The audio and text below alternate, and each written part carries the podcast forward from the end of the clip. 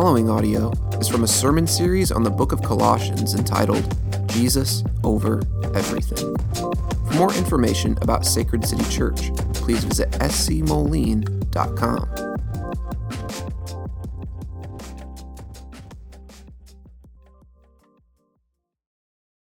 Hear the word of the Lord from Colossians 3 12 through 17.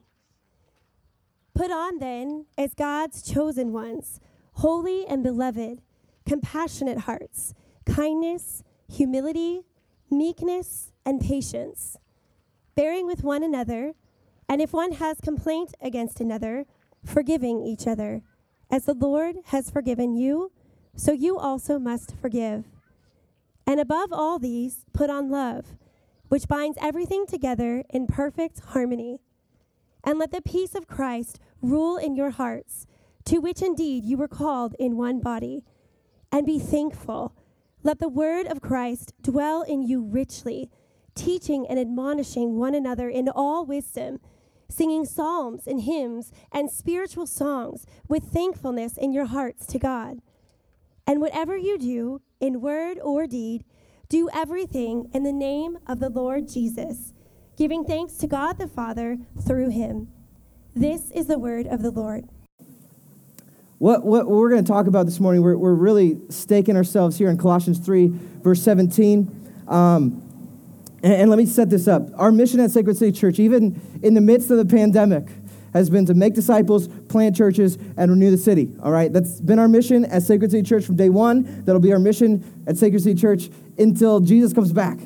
Okay? That, that's, that's our mission. Make disciples, plant churches, renew the city. But the whole deal here to, to plant churches and renew the city hinges on our ability to make disciples. Okay?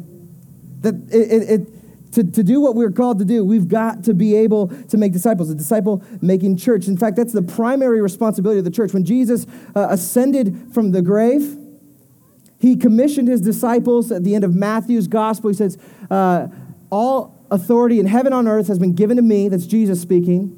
Go therefore, make disciples of all nations, okay, every tongue, tribe, nation, baptizing them in the name of the Father, Son, Holy Spirit, teaching them to obey all that I have commanded. Okay, so that's that's a great commission. The responsibility, the, the call, the mission of the church is to make disciples. And if we're going to make disciples, we have to understand what a disciple is. Okay, what is a disciple? A disciple is someone who has a life life changing encounter with Jesus. All right? Nothing less. A disciple isn't someone who just goes to church. It isn't just somebody who, who walks down an aisle one time at church camp. A disciple isn't somebody who just owns a Bible, happens to own a Bible. A disciple is somebody who has met Jesus in a profound way, and at the core of your existence, he has transformed you into a new creature. That's what Paul talks about in Second Corinthians. Paul talks about, he's been talking about in the book of Colossians. We're talking, you meet Jesus and you're made alive in him. That's, that's really what we've been talking about here in the midst of Colossians chapter 3 that, that, there, that you are a new person. There's a new self that we are to put on as the old self is put to death. And so this is what makes a disciple, but then the question is how does a disciple live? How does somebody who follows Jesus live from that point on? What does life after Jesus look like? Or life, rather, with Jesus or in Jesus look like? And, and that's really where we're getting at today. What does it look like to be a disciple of Jesus? Now, here's where American Christianity tends to get this wrong. I think there are two ways in American Christianity, I, I, there, I, think there's two types of people that, okay, I, I've had some sort of encounter with Jesus. How do I then live? There's some people who think, okay, you know, I said a prayer. Now, I'm going to do the minimal amount of spiritual stuff that I need to do in order to show that my life has been changed.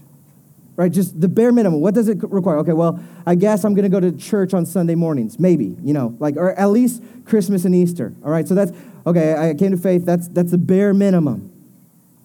The other, the other mistake that Christians tend to make is that we say, okay, I've given my life to Christ. That means that my life needs to basically be, I got to move into the church now. My whole entire life revolves around programs and classrooms and Bible studies and worship services. And so I just fill my life up with all of the Christian stuff, all the spiritual stuff that I can, can fill my calendar with. Because, because in order to prove that Jesus has changed my life, I just have to be all about this, what's going on inside of the four walls of the church. And what happens then is we get taken out of the real world right? We, we get taken out of the places where there are not yet Christians, and we don't get to engage with them as the missionaries that we've been called to be. Because the mentality is that now that I'm a Christian, my whole life needs to be spent inside of these church walls. Now, both of these mentalities, like the bare minimum or all in at the church, signify a misunderstanding. It, signifies a, deep, sort of underlying misunderstanding about life in general, that there's some sort of divide, that there's, we can compartmentalize our lives, that there's the spiritual stuff that we do at the church, and then there's the secular stuff that we do other places, like go to work and, and what I do in my neighborhood and go into the gym, right? We, we have this sort of divide. And so one camp is saying, listen, I'm going to check in, I'm going to fill the, the bare minimums, check that box, go to church, do it. I, I sort of have some sort of balance in my life between the secular and the sacred. The other camp says, like, I'm going to get rid of all of the, the secular stuff. I'm going to find a job at a Christian nonprofit. Look, I don't have any problems with this stuff, okay? But, but we're, we're thinking about taking ourselves out of the world to put ourselves in sort of this enclave of the church. Both of them signify this division that is a false dichotomy between the secular and the sacred. Nowhere in the Bible is there ever made a distinction between life as secular or sacred. It's not in the Bible. In fact, everything is under Jesus, everything is sacred. All of life Everything belongs to Jesus. Abraham Kuyper says there's not one square inch in all of creation where the Lord Jesus doesn't look and point his finger and say, That's mine. And that's true of our entire lives as well. Or, in other words, to use the language that we've been doing through, using through the, the, the series of uh, Colossians, that Jesus is over everything, every single aspect of your life. Jesus is Lord, and He wants it all. Because the reality is, you weren't just made by Jesus. You weren't just remade as the new self by Jesus. You were made and remade for Jesus. That your life is for Him. And a disciple of Jesus acknowledges this reality and increasingly surrender all of life to Jesus. Right? Because here's the reality that, that when you come to faith, you, you don't realize what it's like to submit your life to Jesus as Lord, right? Like, I, I, we can sort of give our lives to Jesus and make that prayer or, or acknowledge what Jesus has done in our hearts, but then the rest of a disciple's life is this continual surrender of, of giving my marriage, my, my parenting, my kids, my work, my recreation, the hobbies, how I spend my money. All of these things fall under the lordship of Jesus. And this is precisely what verse 17 is getting at here in Colossians chapter 3. I'm, I'm going to read it for you here. It says, if I can find it, here we go.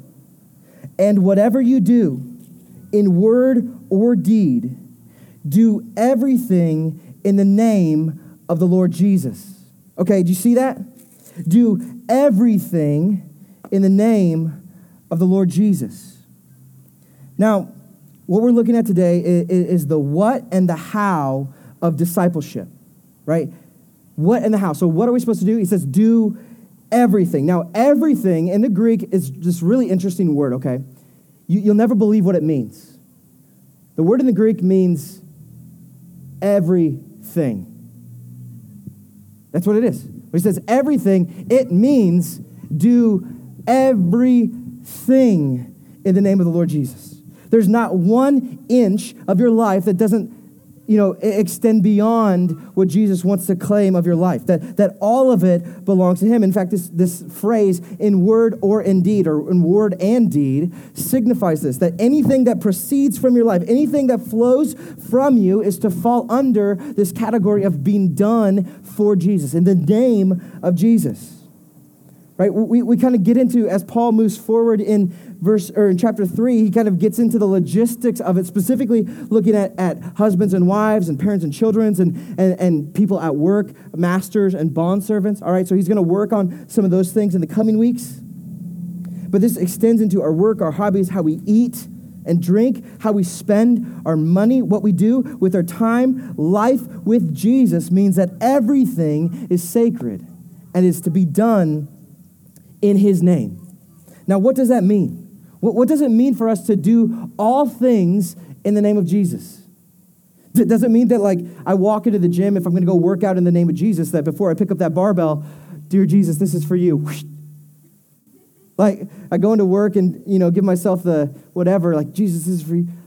Like, we got to mutter his name before we do anything. That, that's, that's not, not what this is. To do everything in the name of Jesus means that we are representing Jesus.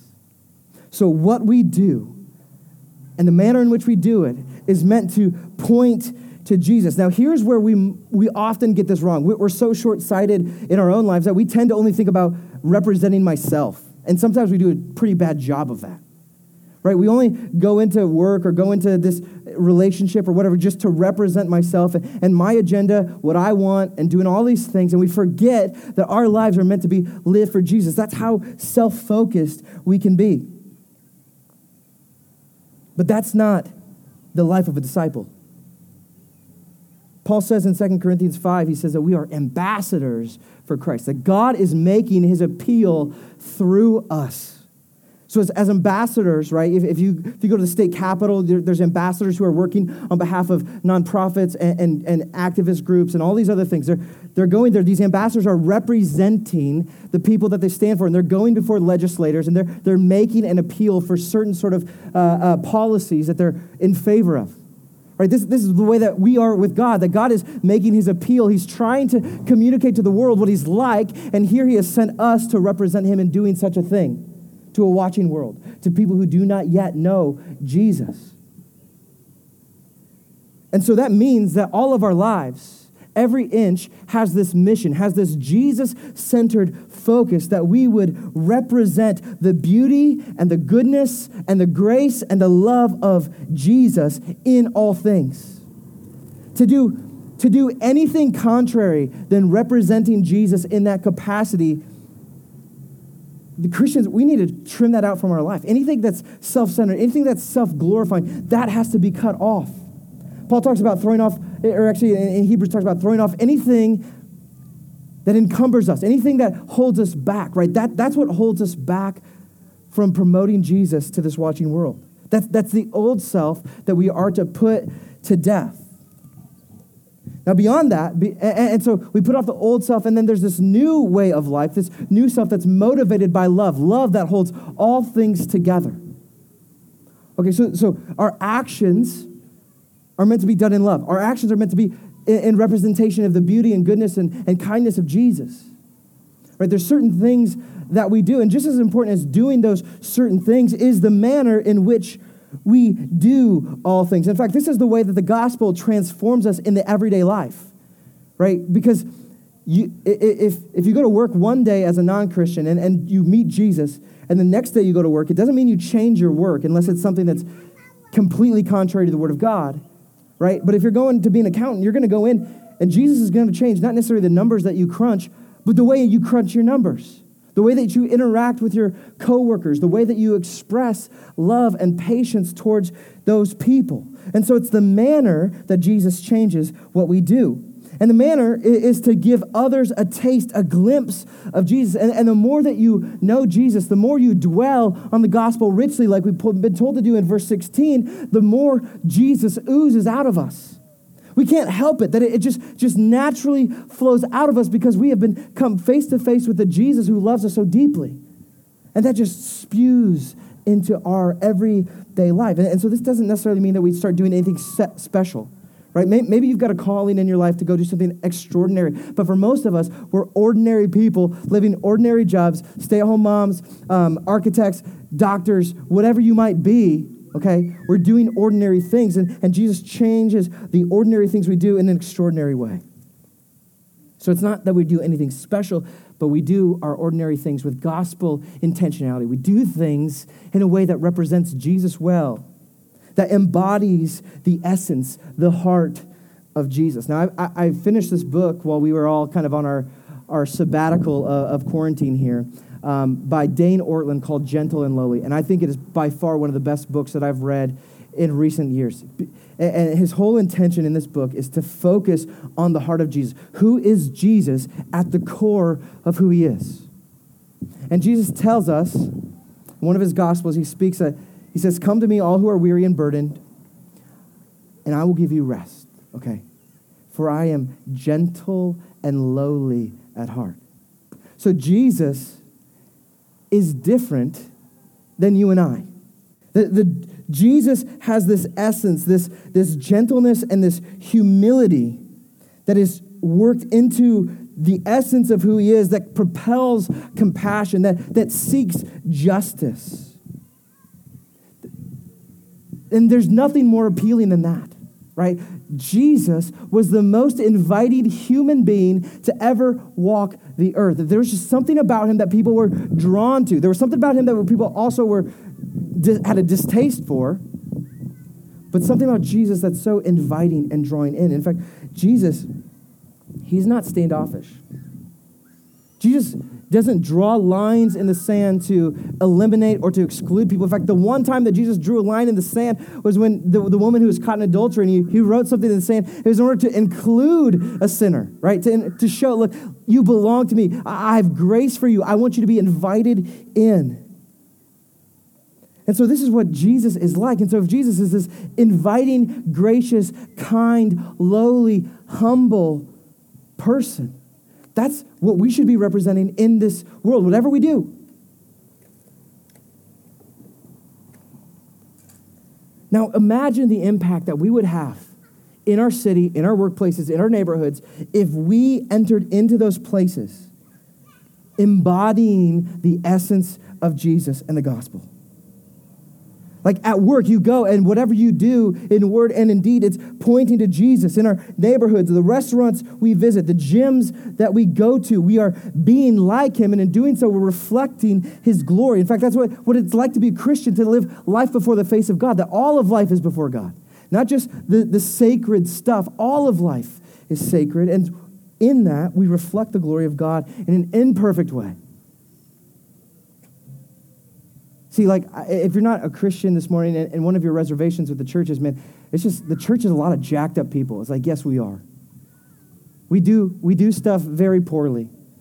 We, we are imperfect in the way that we reflect Jesus, but God is at work in us. And listen, God didn't save us, Christian, in order to take us out of the world, in order to, to put us in a little enclave of the church. He saved us so that we could help him renew the world. Now, I've got to say this this calling to, to reflect Jesus only applies to Christians. If you're not yet Christian, you're off the hook. There's, there's nothing for you to do this morning. There's, there's no call on your life to follow Jesus in this sense or, or to, to do everything in the name of Jesus because, quite honestly, you cannot live this type of way until you have experienced Jesus for yourself. See, Jesus doesn't want anything from you until you've experienced and received him for yourself. And that's one of the, the big errors that the church makes is calling everybody to live like a Christian who hasn't yet met Jesus. And so before we call you to, to follow Jesus, right, to, to live like Jesus, we want you to meet Jesus, to receive Jesus. We want you to, to step into our community and, and address your doubts and your questions and wrestle with them and see how we do that as Christians. Because just because we're Christians doesn't mean we don't have, have doubts. We don't have any questions about faith and life. So we want to invite you in to get a taste, to see little glimpses of Jesus here. And I, I, assure you that once you see Jesus for who he really is, you can't help but turn your whole life over to him and say, Jesus, I'm yours. I'm all in. I'm ready to follow you. And only once you've surrendered your life to Jesus can you actually live the way that Jesus is calling us to live, that everything, when word and indeed, be done in worship. Because when you surrender to Jesus, what happens is that he gives you a new heart, right? This is, this is the center of your new life, the new self that you have in Christ. It's, and the heart really is the epicenter of our action. Every word, every deed flows from our heart, which is why we have to receive a new heart from Jesus when we become Christians.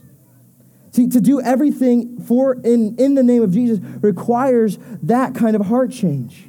And Jesus provides just that kind of new heart. But not only does Jesus give us a new heart, the Holy Spirit, God Himself, now moves in. That we are filled with the Holy Spirit. That's what happens, right? We are Pentecost Christians. Today is Pentecost Sunday. We're celebrating the reality that the Holy Spirit draws in and moves in and resides in the hearts of all Christians. Right? We are Pentecost Christians.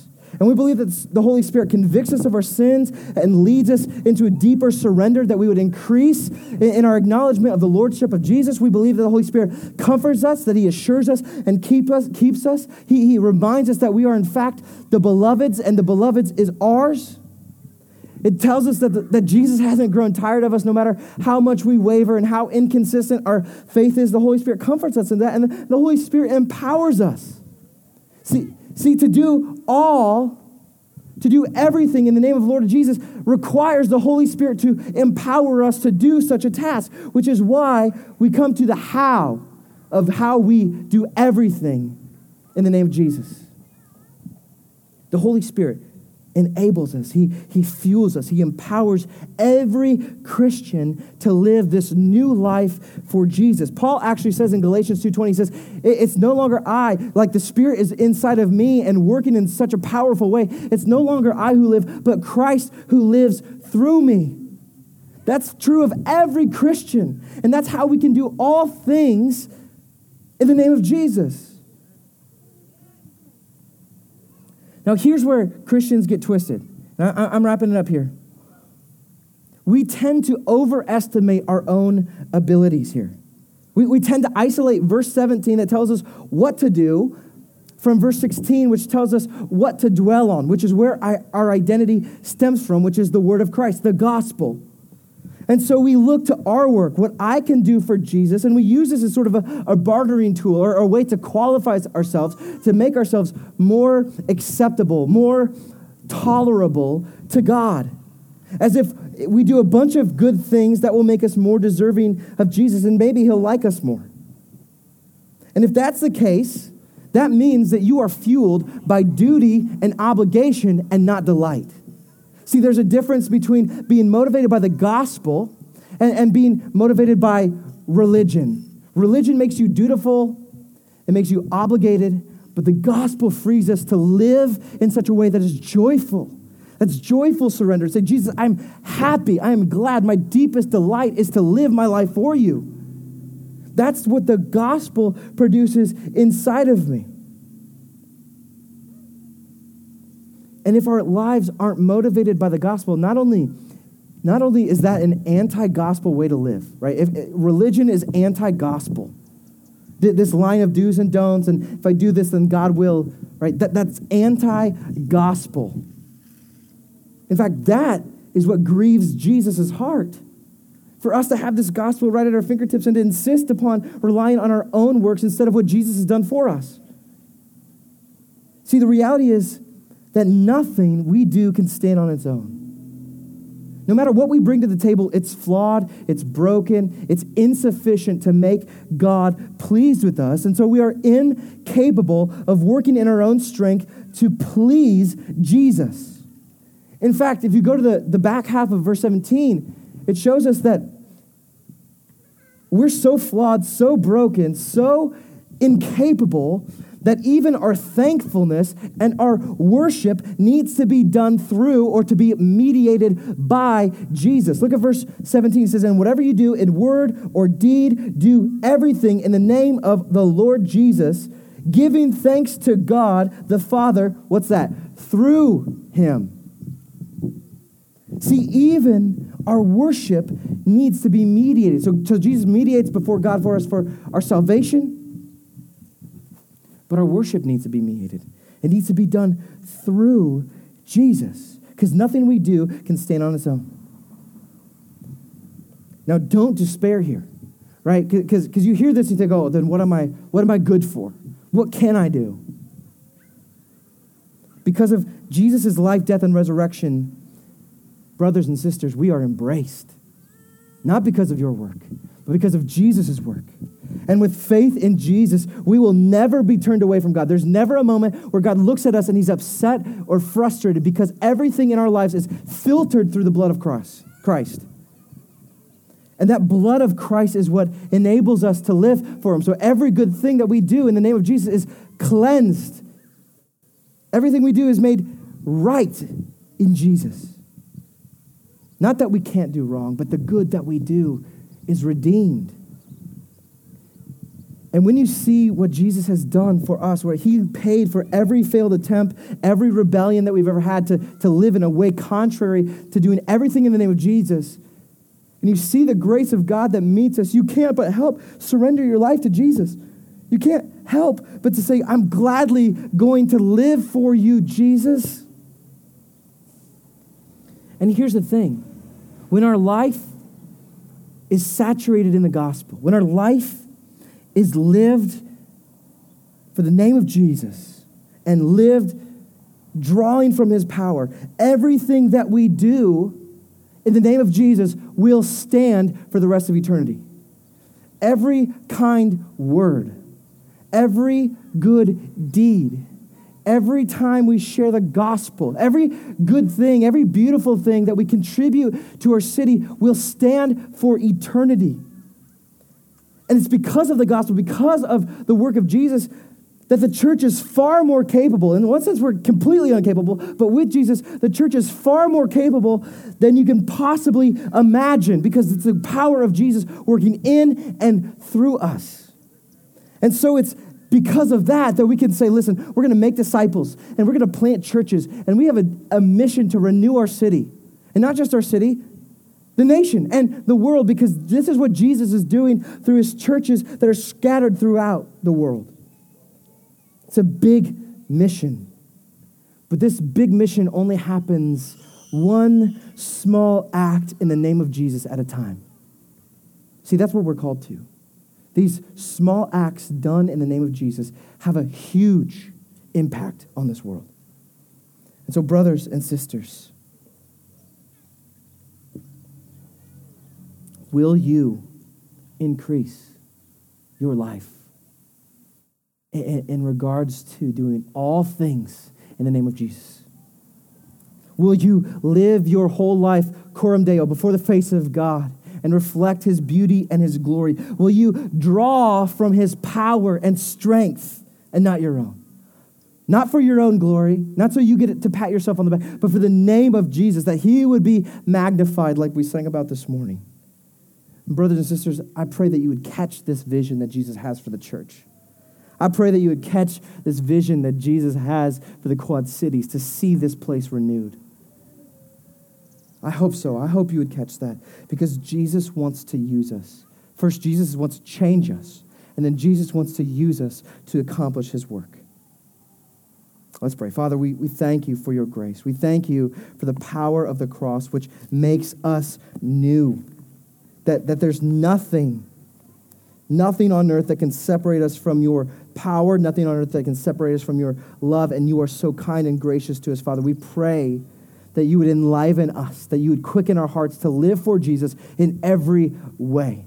Would your spirit convict us and lead us deeper into surrender? Would your spirit comfort us and assure us uh, that we are Jesus's and he is ours? And would your spirit empower us to live in such a radical way? For the glory and the fame of Jesus. We pray this. Amen.